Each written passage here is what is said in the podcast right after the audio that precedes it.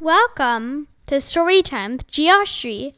Let's continue Ramona Quimby, age 8, by Beverly Cleary. Chapter 6 Super Nuisance, Part 1 Once more, the Quimbys were comfortable with one another, or reasonably so. Yet, Mr. and Mrs. Quimby often had long, serious discussions at night behind their closed bedroom door. The sober sound of their voices worried Ramona, who longed to hear them laugh. However, by breakfast they were usually cheerful, cheerful but hurried. Ramona was less comfortable at school. In fact, she was most comfortable no, she was the most uncomfortable because she was so anxious not to be a nuisance to her teacher. She stopped volunteering answers, except for the bus ride, and sustained silent reading. She dreaded school. One morning, when her mother was wishing she could get out of going to school, she dug a hole in the middle of her oatmeal with her spoon and watched it fill with milk as she listened to the noise from the garage the grinding growl of a car that was reluctant to start. Grr, grr, grr, she said, Im- imitating the sound of the motor. Ramona, don't dawdle. Mrs. Quimby was whisking about the living room, picking up newspapers, straightening cushions, running a dust cloth over the windowsills and coffee table. Light housekeeping, she called it. Mrs. Quimby did not like to come home to an untidy house. Ramona ate a few spoonfuls of oatmeal, but somehow her spoon felt heavy this morning. And drink your milk, said her mother. Remember, you can't do good work in school if you don't eat a good breakfast.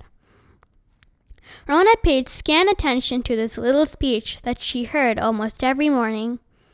Out of habit, she drank her milk and managed most of her toast.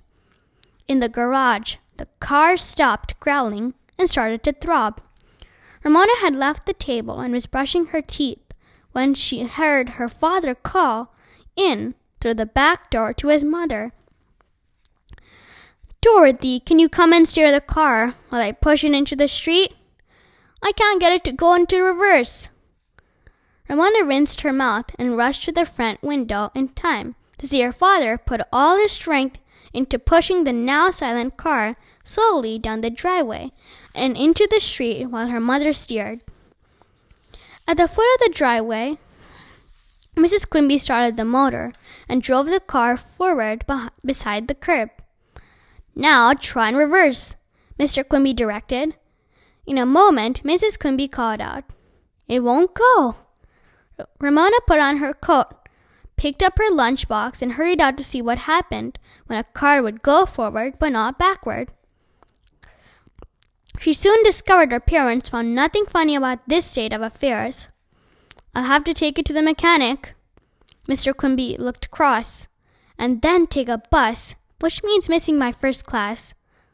Let me take it and you hurry and catch a bus now, said Mrs. Quimby. The answering service can take the doctor's messages a few minutes longer until I get to the office.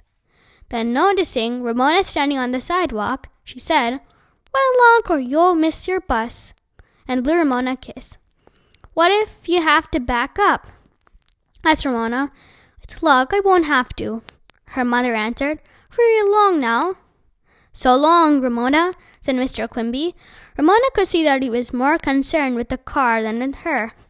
Perhaps this knowledge made her feet seem heavier than usual as she plodded off to her bus stop. The ride to school seemed longer than usual. When Yard Ape said, Hi, Egghead, she did not bother to answer. Deviled Egghead to you, as she had planned.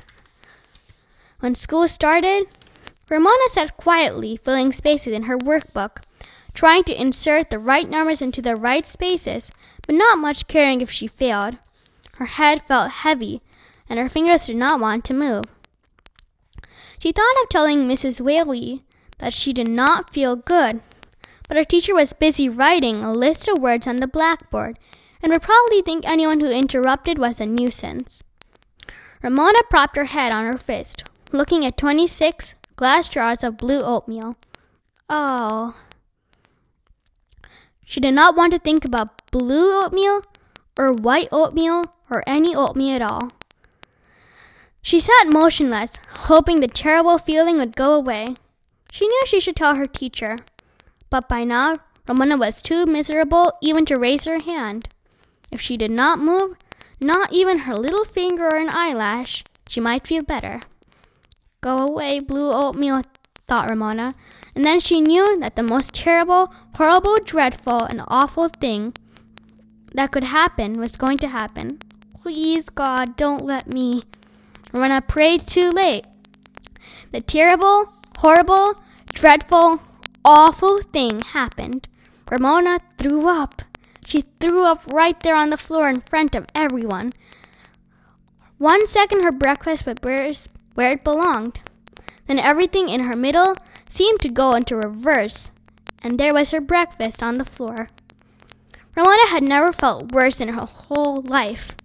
Tears of shame welled in her eyes as she was aware of the shock and horror of everyone around her. She heard Mrs. Whaley say, Oh dear, Marcia, take Ramona to the office. Danny, run and tell Mr. Watts that someone threw up. Children, you may hold your noses and file into the hall until Mr. Watts comes and cleans up. Her instructions made Ramona feel even worse. Tears streamed down her face, and she longed for Beezus, now far away in junior high school, to come and help her. She let Marcia guide her down the steps and through the hall as the rest of her class, noses pinched between thumbs and forefingers, hurried out of the classroom. It's all right, Ramona, Marcia said gently, while keeping her distance as if she expected Ramona to explode. Thank you for listening. Bye until next episode.